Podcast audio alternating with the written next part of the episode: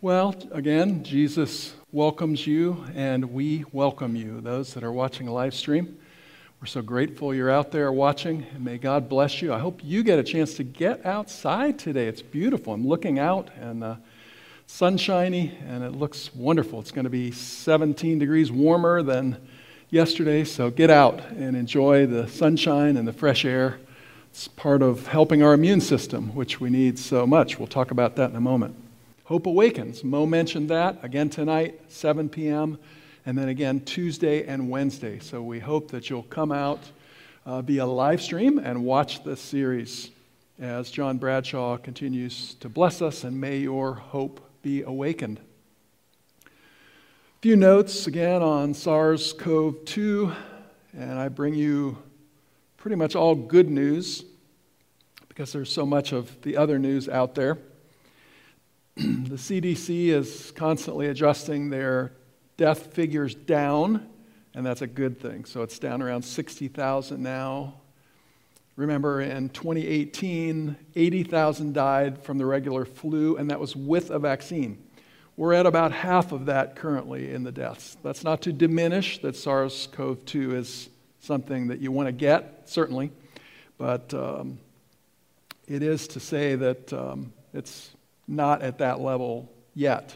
We hope it doesn't get to that level. So the yearly total, the CDC, the last I heard, was 60,000. So praise the Lord for that. Some states may open soon. Our president has brought forth a three-phase plan. Some of you may have looked at that, and it's very well put together. And so hopefully some states will open soon. Whether or not ours will, I believe, depends on our governor and our local state government. So we'll see how that goes. And yeah, that's the presidential guidelines. There's a few things that have been used in some clinical cases. It's not full case studies yet, but there's some potential at least for hydroxychloroquine and azithromycin combination. That's been used in some cases successfully, and so we pray that maybe that will be something that might be able to be utilized. And then this, which brought a bump to the stock market, or one of the things it did yesterday, is this, and I don't know how to pronounce it, but I'll do my best, remdesivir. And it's medicine that's been around for quite a while, but it's one that's showing some positive results with SARS-CoV-2, so we're grateful for that. Again, though, immune health is our best defense. Natural light and fresh air could keep SARS-CoV-2 out of workplaces. That was a headline that came up recently. And of course, we should know that. You'd think everybody should know that, but a lot of people don't know that. So that's something that can be done, fresh air and sunlight. So make sure and take advantage of that yourself. Also regarding just keeping our soul temple in the best condition that we can, in New York, most of the fatalities were due to obesity. In Louisiana, you see the figures here, 97% had a pre-existing condition of those that died from the disease or from the COVID-19. Diabetes was 40% of the deaths, obesity 25%, chronic kidney disease 23%, cardiac problems 21%. That was just in Louisiana. But we know in New York there was a large prevalence of obesity in those that died, so it's our duty, our privilege to be able to keep our soul temple as best we can with exercise and nutrition, water, sunshine, temperance, fresh air, rest, trust in God. A few other things we saw this last week, Montreal's closing every Sunday. And why are we focusing on Sunday? Because we know that's going to be the focus in the last days. Is the coronavirus going to get us there? Well, I'm not saying we're in the last days per se, or that this is the end of time, coronavirus. But it certainly is a wake-up call and a test. And it may be the beginning of the end. Who knows? Only the Lord knows that. And as I talked with one of my church members, he said, Pastor Rob, you shared a couple weeks ago that your sermon title was Second Coming, How Soon is Soon? But you never told us. And so we had a good chat. But he and I both agreed that any day could be the day for us, for Jesus coming. So we need to live our lives like today is the day that he's going to come, and also plan as if it's going to happen several years away. We saw this, and this is an interesting thing that's happening. Pope says coronavirus could be nature's response to climate change.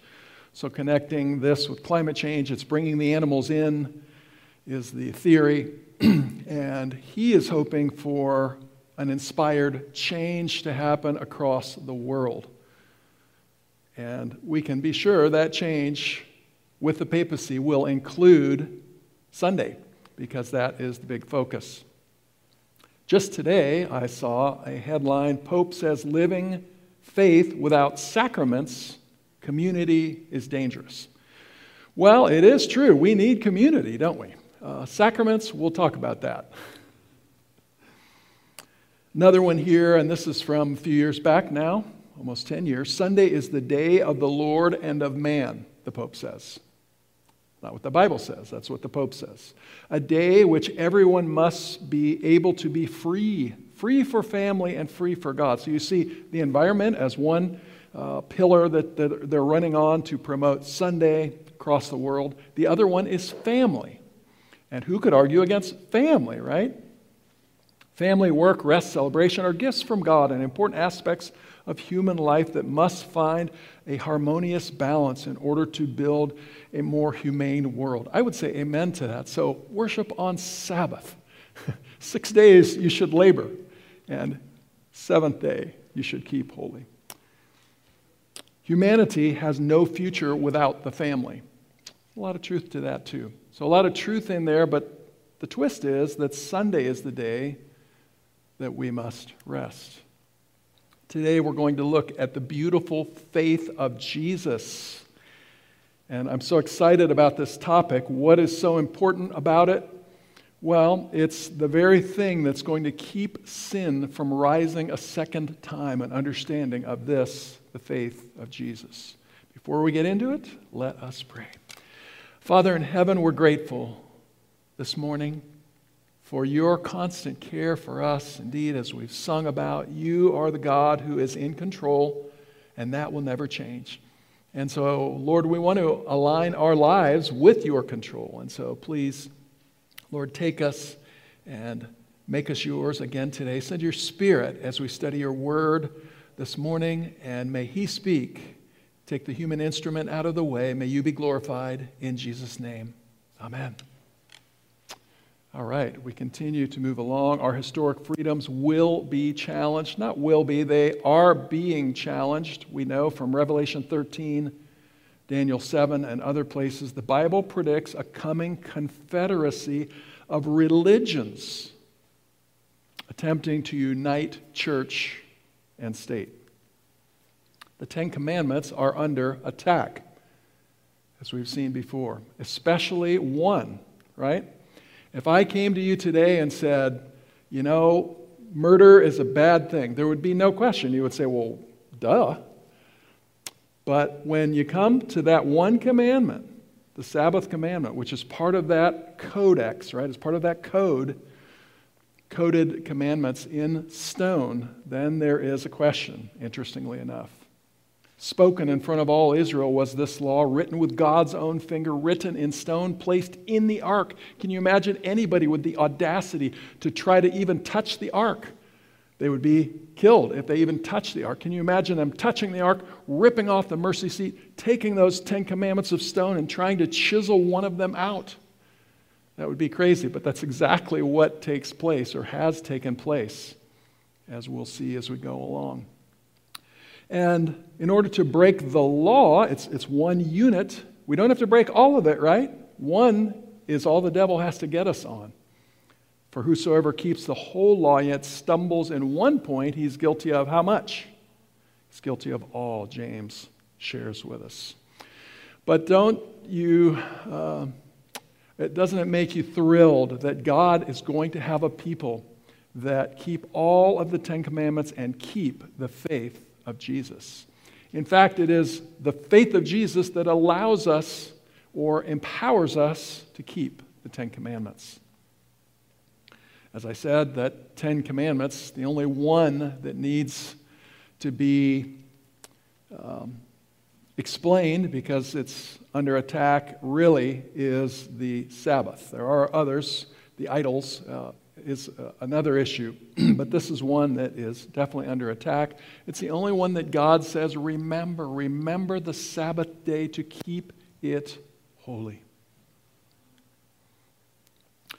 Again, in the New Testament, Luke 4, Jesus, as his custom was, went into the synagogue on the Sabbath day. He kept the Sabbath throughout his lifetime. The disciples kept it. If there was a change after Jesus died, as some say, wouldn't the disciples have known? But apparently there wasn't, because they did not know. And indeed, there was no change. The Gentiles kept it. The book of Acts, we find. Acts 17, and we will keep it in heaven. Isaiah 66. Now, why can't we just pick a day? I mean, what's all about the days? I mean, why not make it Sunday or make it Friday? It could be Tuesday. Well, the Lord says, it's my day. It's my holy day. God has made it holy, and it's holy with his presence. So you can meet on another day. You can certainly worship every day, but there's only one holy day, because it's the day that God is especially there, and it's this day that God has given us. What a privilege that we have to worship him on his day. You know, you can be very sincere, and you can be very sincerely wrong. Proverbs says, there is a way that seems right to a man, but the end thereof are the ways of death. So God, give us wisdom to pick the right way, and he will. That little voice will tell you, go this way, go that way, if you'll just listen. We looked at Daniel 7 and saw that there is a power that thinks to change times and laws. And we saw that that was the papacy. Now, I don't point this out to condemn any one entity. I grew up, my family is Chiani. We grew up Catholic in Italy. But it's important, I think, that we understand what's happening. I think if I told you, you know, there is a neighbor of yours that's really out to get you and out to get your family. I know it for a fact. I could be that general, right? I could just be general. But I think you would say, well, could you tell me who it is? And so I think to know who it is important for that reason. Not to look down on the people. Many people have no idea what the papacy teaches. Many priests don't live by it or act by it, quite frankly. But this is the teaching, and this is the power that we know will arise and has arisen in these last days and will continue to gain power as we go forward. The Pope has power to change times, to abrogate laws, to dispense with all things, even the precepts of Christ. This is their own writing. We saw the Ten Commandments and the comparison between the Ten Commandments that the Bible has and the Ten Commandments that the Catechism has. We won't go through that again. But the Vatican says this, Sunday is our mark of authority. The Church is above the Bible, and this transference of the Sabbath observance is proof of that fact. Now, I will say this. You know a lot of Sunday keepers. I know a lot of Sunday keepers. I know a lot of the ministers in this area, Battle Creek. They're good men. They're godly men. And I think when this comes home, a lot of them will maybe reconsider some of what they're doing, especially in regard to Sunday. For sure, it's going to be an issue that all of us must decide and will come to each one of us and to our hearts. And so now is the time. Today is the day of salvation.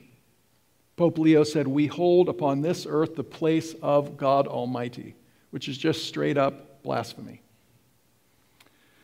Christ, this is Pope Benedict, Christ has chosen us, the priest, to be the only ones to forgive sin in his name. Therefore, it is a specific ecclesial service that we must make a priority.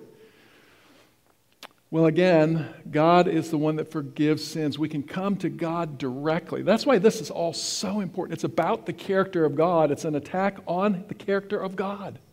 And we must see his character clearly. The greatest question in the universe is the question as to the character of God, believe it or not. And any distortion of that just prolongs the delay before Jesus comes. This power would be civil and religious. Encyclical of Pope Pius IX says this: to require the state not to leave any man free to profess his own religion. This is what the Pope has the right to do, according to him. To employ force, to claim dominion in all temporal things, to hold princes and kings in subjection. The day of the Lord was not chosen by any direction noted in Scripture. And I liked our Sabbath school lesson about Scripture today. We're going to talk more about that, in fact, as we go forward. Not from any direction noted in Scripture, but from the church's sense of its own power. People who think that the Scriptures should be the sole authority, sola scriptura, according to this St. Catherine Catholic Church Sentinel from right here in Michigan, those who think the Scriptures should be the sole authority should logically become what? Seventh-day Adventists and keep Saturday holy because it is the Sabbath. Very interesting admission in that statement. Well, God's end-time people will be commandment keepers and faith of Jesus keepers. The Sabbath is a sign of rest, of blessing, of holiness, of sanctification, and redemption. It stands for all that stuff. And my Jesus is all that stuff. He's my rest giver. He's the one that blesses. He's the one that gives me holiness. He's the one that sanctifies, and He is my redemption. So when you think of it in that way, Jesus is at the very heart of the Sabbath, there on the cross where He redeemed the human race. And so to throw out the Sabbath, I'd have to throw out Jesus, and I certainly would never want to do that. I know you wouldn't either. Also, to replace the Sabbath would indicate that one must provide another Savior. Very important, and we'll get into that more as we go on. But this beautiful thing, the faith of Jesus, what exactly is it? Well, I will give you two definitions today that I think it is or it could be. The faith of Jesus, what am I talking about, is this. It's the faithfulness of God throughout all eternity. There's this rich word in the Old Testament. It's chesed, and it is translated loving kindness. It's translated so many different things because it's so big, nobody can handle it. The concept is huge of God's love, God's faithfulness. Great is thy faithfulness. The faithfulness of God throughout all eternity. This is what is at question. Even now. Go with me to Romans 3 and verse 4, and let me share one scripture there with you. And I've got the King James this morning. Romans 3:4 says, God forbid. Yea, let God be true, and every man a what? Every man a liar. As it is written, that thou mightest be justified in your sayings, and might overcome when thou art judged.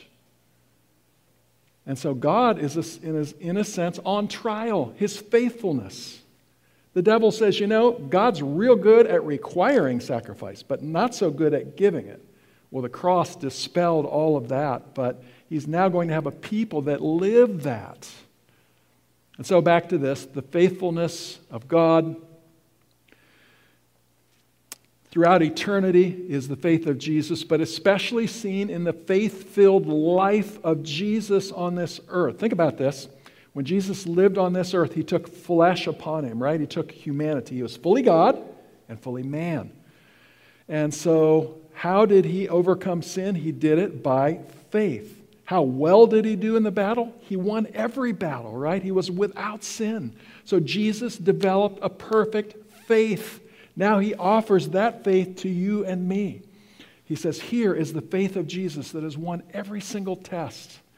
What a great gift God wants to give us in the faith of Jesus. A second definition would be this, and I think when you combine it with the commandments of God and the faith of Jesus, maybe it has an even broader application of the gospel as a whole. His birth, life, death, and resurrection. Everything we do is built upon the finished work of Christ. We looked last week at Jesus in His most trying times, and He had to look back on the acceptance of his Father heretofore given. Right? So he had to remember back, okay, I'm accepted, I'm accepted, I'm accepted. There was times he couldn't see through the portals of the tomb. He didn't feel accepted. So he had to look back on that. Now is the time for us to be building that relationship and to be firming up that assurance in the faithfulness of God. And God is faithful. Amen? Well, why would the devil not want you to understand this truth? As I said before, it just means absolutely everything. This will be the end, the death knell to him finally when it is understood. And since we're right there in Romans, look in chapter 1 and verse 16 and 17. Very important words there also. Because the gospel is at the center of this. Not only are the commandments of God, which is the fruit of the gospel, being attacked, but the gospel itself, which would get us to the keeping of the commandments. Romans 1, 16 and 17, for I am not ashamed of the gospel of Christ, for it is the power of God unto salvation to everyone that believes, to the Jew first and also to the Greek. And then verse 17, for therein, or in this, in the gospel, in this powerful gospel, is the righteousness of God revealed from faith to faith. As it is written, the just shall live by faith.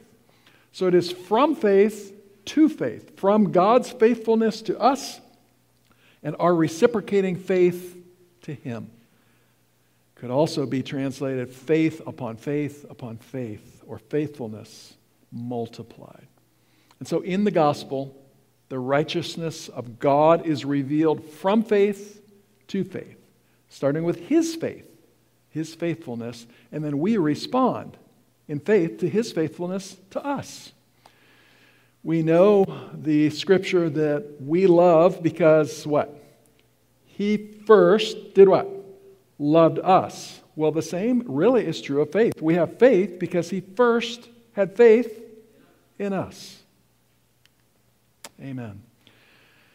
And the sin virus has no chance against the powerful faith of Jesus. The pathogens of sin have no chance against the mighty lymphocytes, the faith of Jesus, to use a medical illustration. This is a phrase, a theology that we actually have had passed down to us from the Reformation. Salvation is by grace alone, through faith alone, in Christ alone, for the glory of God alone, as revealed by Scripture alone. However, this false system challenges every one of these items. Grace, faith, Christ. It's not Christ alone. There's several other potential saviors, according to them.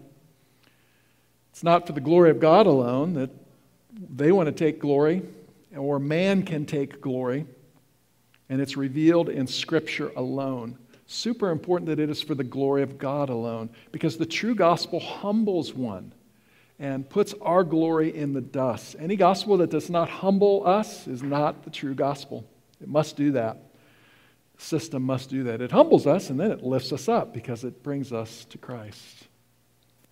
The true and the false, there's a false source of authority, a false law, a false faith, a false spirit that will come in. I've asked Pastor Carlos to preach next week on spiritualism, and I know he's got a great sermon for us. There is a false force or a false motivation, shall I say. There's freedom, and then there's force.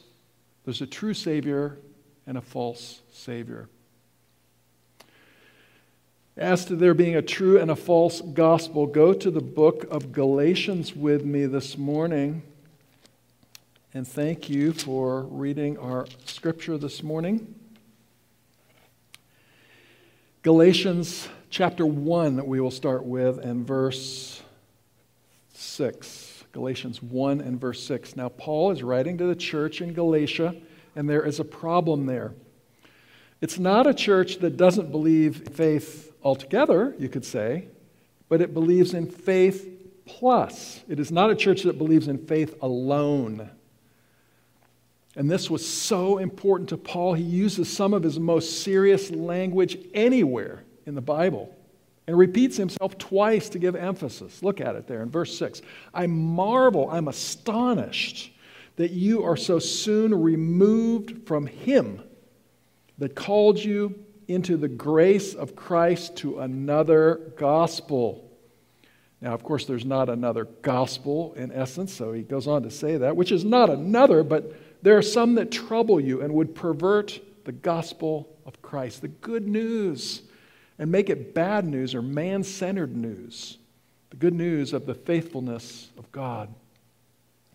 Going on, he says this, but though we or an angel from heaven, very interesting phrase. Why didn't he say a demon from hell? Wouldn't a demon from hell be the one to do this? He says, no, even if an angel from heaven, even if Gabriel comes and preaches another gospel unto you, then that which we have preached unto you, let him be accursed, the King James says. And it's a word we get from the word anathema.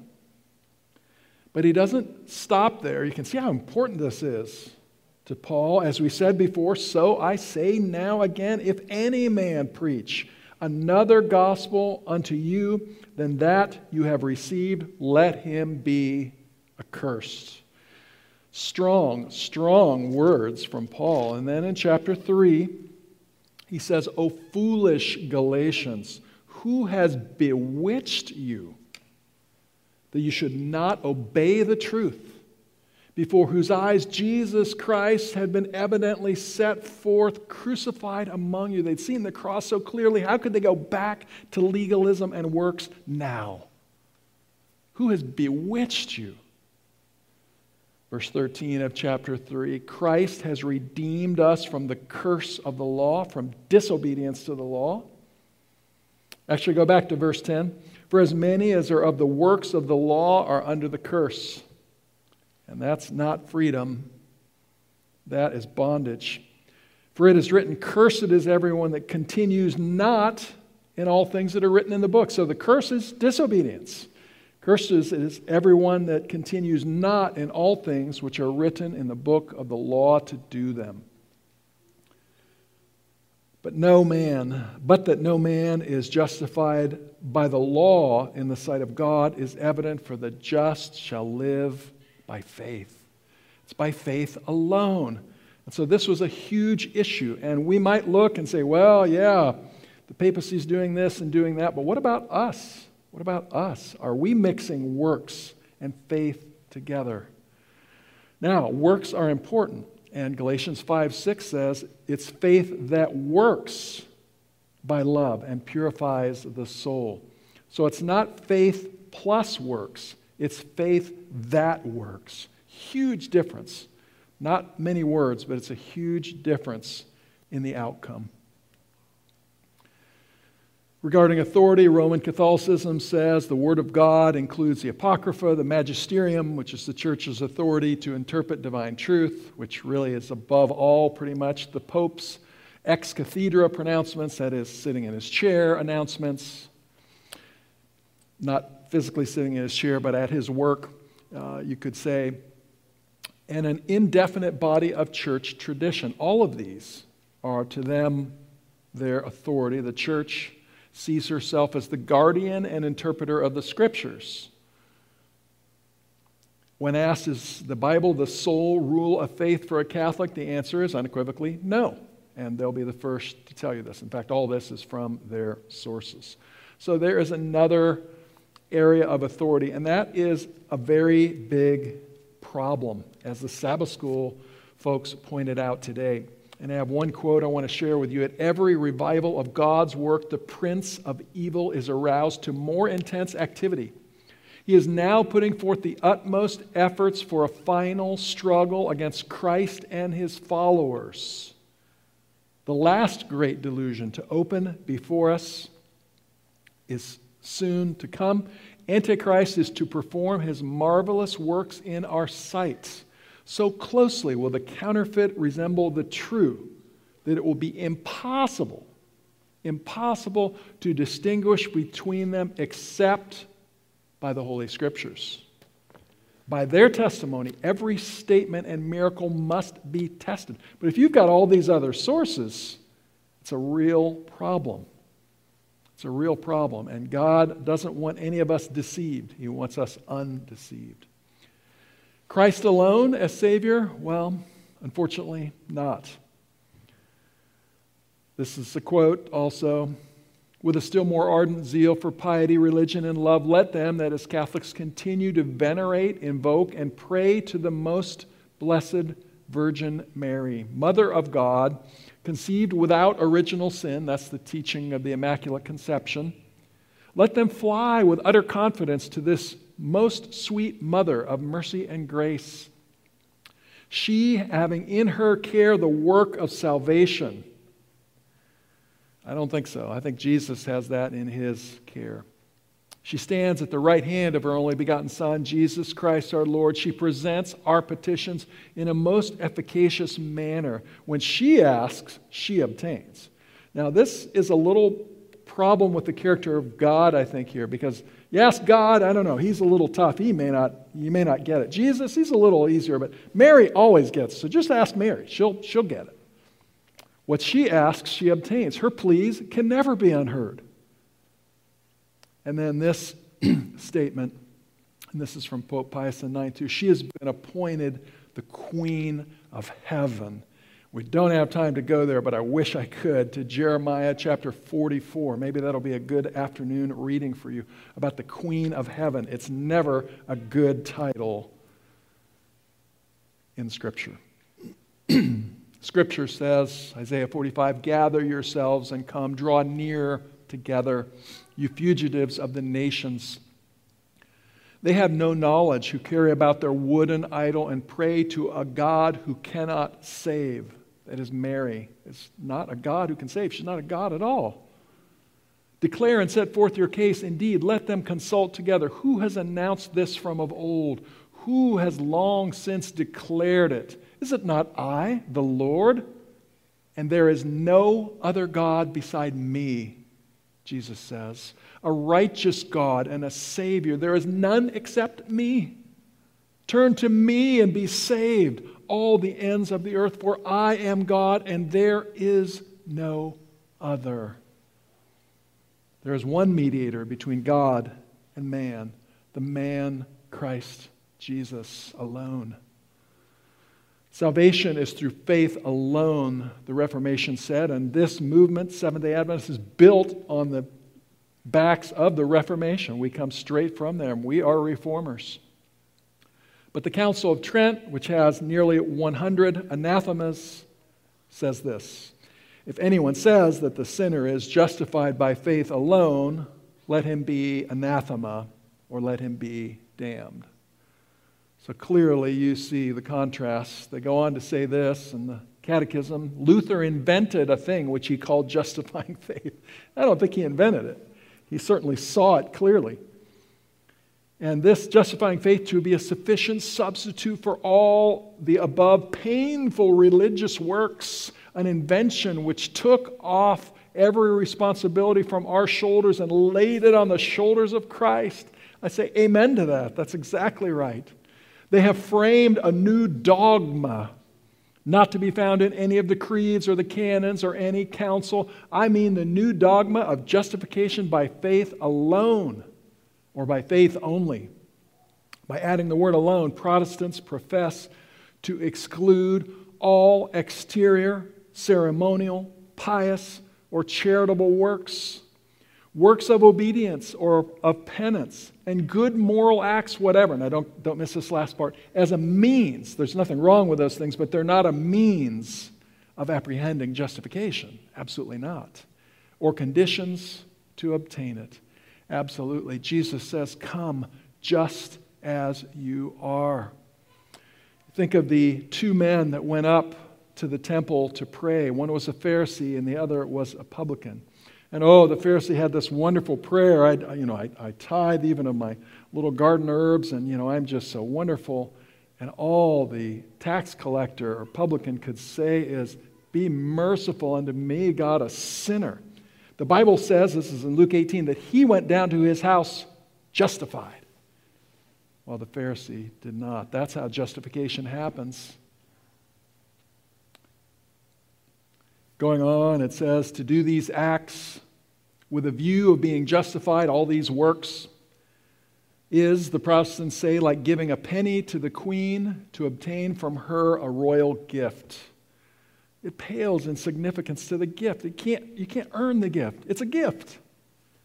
Come as you are, they add. You cannot be too bad for Jesus. Through faith alone in his promise, they assert, you can and should accept Christ's merit, seize Christ's redemption and his justice or his righteousness. And that is exactly true. Appropriate Christ to yourself. Believe that Jesus is with you, is yours, that he pardons your sin, and all this without any preparation. That's key. That's crucial. That's the gospel. And yet, A.T. Jones said, as he read this is from the 1893 General Conference Bulletin, he said, for 4 years I have had to deal with these statements from Seventh-day Adventists. Not from Roman Catholics, but from Seventh-day Adventists. This spirit was alive and well in the church in 1893. Is it alive and well today? Or do we see the gospel as something that we prepare ourselves and then it's good news and then we can go forward? Interesting. All this without any preparation or without any doing on your part, and whoever loaded with sins, if you just trust in Jesus, then he will forgive your sins and save you. You are by that trust alone personally redeemed, justified, and placed in a state of salvation. That is the gospel. Come as you are. Amen? Think about the prodigal son. What did he have to do to come back? He didn't do it. He tried to prepare this little speech that he was going to give to his father. That didn't even pan out, right? He didn't even finish the speech. And the father took him in. You got to imagine this guy probably smelt pretty bad, feeding the pigs, probably looked pretty bad, but he came to himself. He came to himself. He came to the realization of the faithfulness of his father. And he turned. And his father, even when he was a great way off, accepted him. He ran to him. As no good, upstanding Middle Eastern villager would do. And so that's what we must do. We must run to Christ just as we are. Some people think they can't go to church because they messed up that week. And, I would feel so hypocritical. Well, where are you going to get cleaned up if you don't go to church? Or I can't go to God.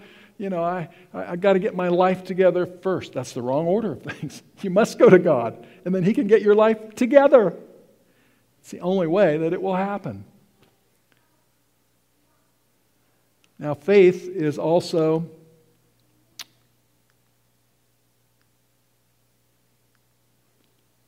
to the Catholic, faith is something different. Faith is in the creed or the sacraments.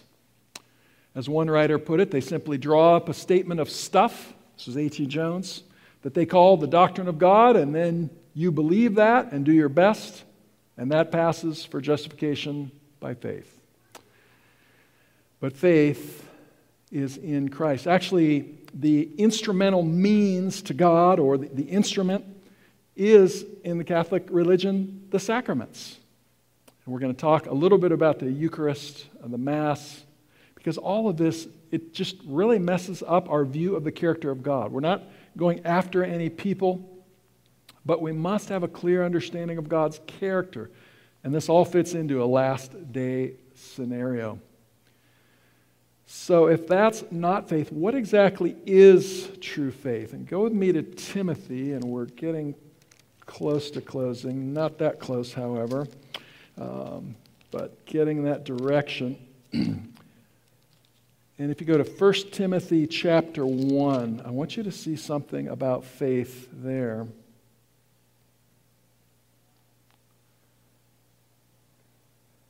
First Timothy chapter 1.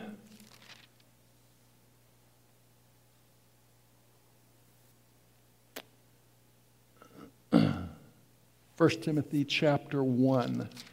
Why am I not seeing that as I was looking to see it? It talks about faith, and it talks about God and His love. So here's a statement about faith, where there's not only a belief in God's word, because we're told in James that the devils also what? Believe and tremble, right? And so faith is believing in God's word that it can do the impossible, but it's more than that. It's something that touches the hearts. It's a belief in God's word that it will do just what it says, but it's a submission of the will to Him, where the heart is yielded to Him and the affections fixed upon Him. There is faith. So that is the true faith. And if you look at me, oh, I'm sorry, 1 Peter. Go with me to 1 Peter chapter 1. I knew that that was not what I was looking for. 1 Peter chapter 1, and we look at this subject of faith. And you think of Mary Magdalene. Jesus said that her faith was to be spoken of throughout the whole world. And her faith was not just a belief that God would do what He said He would do. She did have that, but her faith was a heart appreciation of Calvary. 1 Peter 1 says this in verse 7, chapter 1, verse 7, 1 Peter, that the trial of your faith, being more precious than of gold that perishes, though it be tried with fire, might be found under the praise and honor and glory at the appearing of Jesus Christ, whom having not seen, so faith is the evidence of things not seen, whom having not seen, you what? You love, in whom, though now you see Him not, yet believing you rejoice with joy unspeakable and full of glory. So this faith is something that sees the impossible, that sees the unseen. It's also something that having not seen, we love. And so faith involves this heart appreciation, this heart-gripping appreciation of God and His things. In the Catholic belief, but if with assistance of actual grace good works are done by a person who is in a state of justifying grace, then they are acceptable to God, and an increase in merit of grace comes to them on earth and of glory in heaven. Also, penance is the means by which sins are forgiven. In the case of grown-up persons, some dispositions are required on the part of the sinner in order to be fit to obtain habitual and abiding grace of justification. Again, now we come just as we are. And God takes care of the rest. But to him that works not, but believes on Him that justifies the ungodly, Romans 4:5, his faith is counted for righteousness. Again, regarding the Mass, that's another aspect of salvation. To them, the priest brings Christ down from heaven and renders Him present at the altar, our altar, the Catholic altar, as the eternal victim for the sins of man. Not once, but 1,000 times. The priest speaks, and lo, Christ, the eternal and omnipotent God, bows His head in humble obedience to the priest's command. The faith of millions, John O'Brien, who is a Catholic priest. And then Canon 1, again concerning the Mass, if anyone denies that in the sacrament, the most holy Eucharist, are contained truly, really, and substantially the body and blood, together with the soul and divinity of our Lord Jesus Christ. If anyone says that, let them be anathema. That's exactly what we say. That's exactly what the Bible says, what we teach. He didn't become actually, he's not the bread, right? If anyone says that the sacrament denies that in the sacrament of the most holy Eucharist are contained truly, really, substantially the body and blood together with the soul and divinity of our Lord Jesus Christ, and consequently the whole Christ, but says that He is in it only as a sign or a figure or force, let him be anathema. Council of Trent again. And then this one, very interesting, goes even further. If you say that that shouldn't be offered for the dead. You're anathema. That's what this one says. If anyone says that the sacrifice of the Mass is only one of praise and thanksgiving, or that it is a mere commemoration of the sacrifice consummated on the cross, but not a propitiatory one, very important, he's dying again for your sins, actually being crucified again. If you say there's no propitiation in the Mass, or that it profits him only who receives it, and ought not be offered for the living and the dead, for sins, punishment, satisfaction, and other necessities, let him be anathema. Well, salvation is through faith alone in Christ alone. And the Sabbath is the great memorial of Christ's creation and redemption. If you weren't with me before, stick with me now. I know we're near closing here, but you got to hold this clearly. Sabbath is a memorial of creation, and it's a memorial of redemption. How are we redeemed? Super important. Because underneath Sunday is a whole nother system of redemption, a whole nother Savior, as we have just looked at, a whole nother day that recognizes really a different Savior. The heart of the Sabbath is Christ hanging on the cross. And Jesus is always inviting but never forcing. Very important. Jesus is always inviting but never forcing. That's the way the gospel works. It is so powerful when the gospel is preached that it compels people to come in. A false gospel has to use force because it has no power. And that's exactly what we see in these last days. And so a few current events to tie us in. A global government to fight a global coronavirus. It's at least being talked about and being touted today by not just some random people, Tony Blair and Gordon Brown, the former prime minister. A global government to tackle a global crisis. Actually, sounds reasonable, doesn't it? And so as we get close to closing here, Evangelicals and Catholics Together, back in 1994, Chuck Colson put together this grouping, among others. And this was a group that was to form a powerful political bloc. So you say, well, where do the Protestants fit into all this? Well, we're going to get to that as we close. So to form a powerful political bloc to effect change in the United States of America on the political side, to put pressure on the system. Things like abortion, I mean, some of these issues are good issues, right? Things like abortion and even things like a free market economy. What does the church have anything to do with pushing a free market economy? I mean, I'm all for a free market economy, but the church has her place. And that's not it. Things like abortion, even a free market economy, which is not a biblical issue. And this is their statement, Evangelicals and Catholics Together. By the way, there are some Protestants that stood up and said, we will not sign this document. Many did, but a few did not. And they stood up and says, there's no way we're going to just mortgage our faith for this. We cannot sign a joint statement. We don't believe the same things. The end doesn't justify the means. Means doesn't justify the end. Together, this is what it says, together we contend for the truth that politics, law, and culture must be secured by moral truth. Now that's very interesting, and we'd like all those things to be in the realm of moral truth, wouldn't we? But who's the arbiter of the moral truth?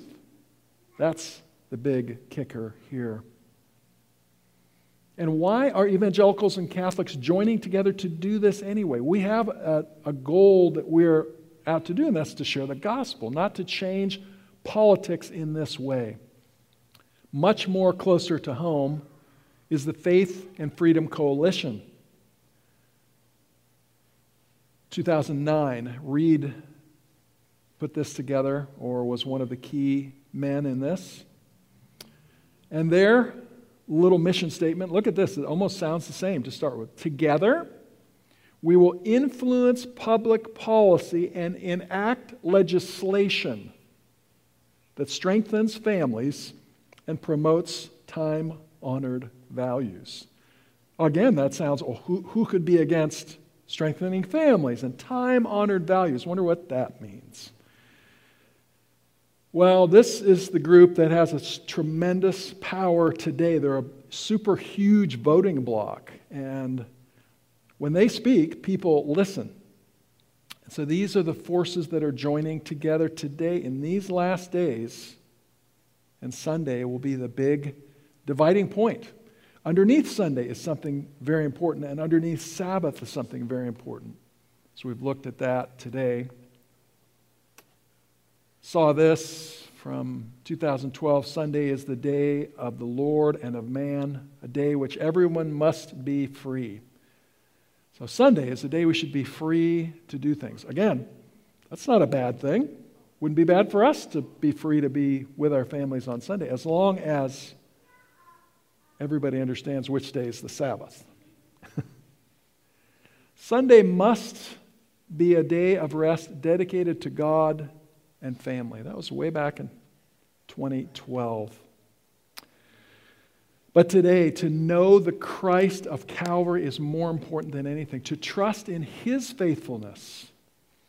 And I've got to, we're running a little late, but I've got to take you to one more text. The text that we had to begin with, and that is Galatians chapter 2. Because this is the way we live. Galatians 2:16 and onward says this, knowing that a man is not justified by the works of the law, but by the faith of Jesus Christ. Even we have believed in Jesus Christ. So the faith of Jesus is spoken of, His faith. And then we have believed in Jesus, our faith, which grabs hold of His faithfulness, that we might be justified by the faith of Christ and not by the works of the law. For by the works of the law, no flesh shall be justified. And skip to verse 20, where it says this, I am crucified with Christ. Nevertheless, I live, yet not I, but Christ lives in me. So I am dead, Christ is living in me. And the life which I now live in the flesh, I live by the faith of the Son of God, who loved me and gave Himself for me. So it's this love of God, this love of Christ, that will finally prevail in our day against all forces that come against it. Christ's robe of righteousness will be put on us, not over the old dirty robe as this picture shows, sorry, but the old robe is taken off and the new one is put on. Christ cleanses, purifies, gives us His joy and peace. And so let us rest our faith in His faith or His faithfulness today. God's character is soon and right now is being written in our foreheads. This is the sealing process which is happening now, and I praise the Lord for it. His complete trustworthiness is beyond any question. I hope you're convinced that Christ is faithful, God is faithful, and that you want to stand for what He stands for, and you want the Savior from heaven, not the one from earth. Think of the scripture where it says, lo, this is our God, we have waited for Him, and He will save us. It's just they're looking up at one. In contrast to somebody else, maybe. He will save us, not this guy. He will save us. We look forward for that day. Let's pray. Father in heaven, we thank You that against all the combined powers of hell, they are absolutely no match for You, Lord. And as long as we keep our faith in Your faithfulness to us, our trust in You, You will bring us off more than conquerors in every situation. We can count on You to be faithful in every situation. Thank You for the faith of Jesus, the perfect life which He lived, which now You offer to us. Lord, we don't have a perfect faith to offer, but there is a perfect faith out there. It's the faith of Jesus, and we can receive that as a gift just now. So please, Lord, speak for Your servants. Listen. Give us that gift, Lord. We receive it in the name of Jesus and for His sake. Amen.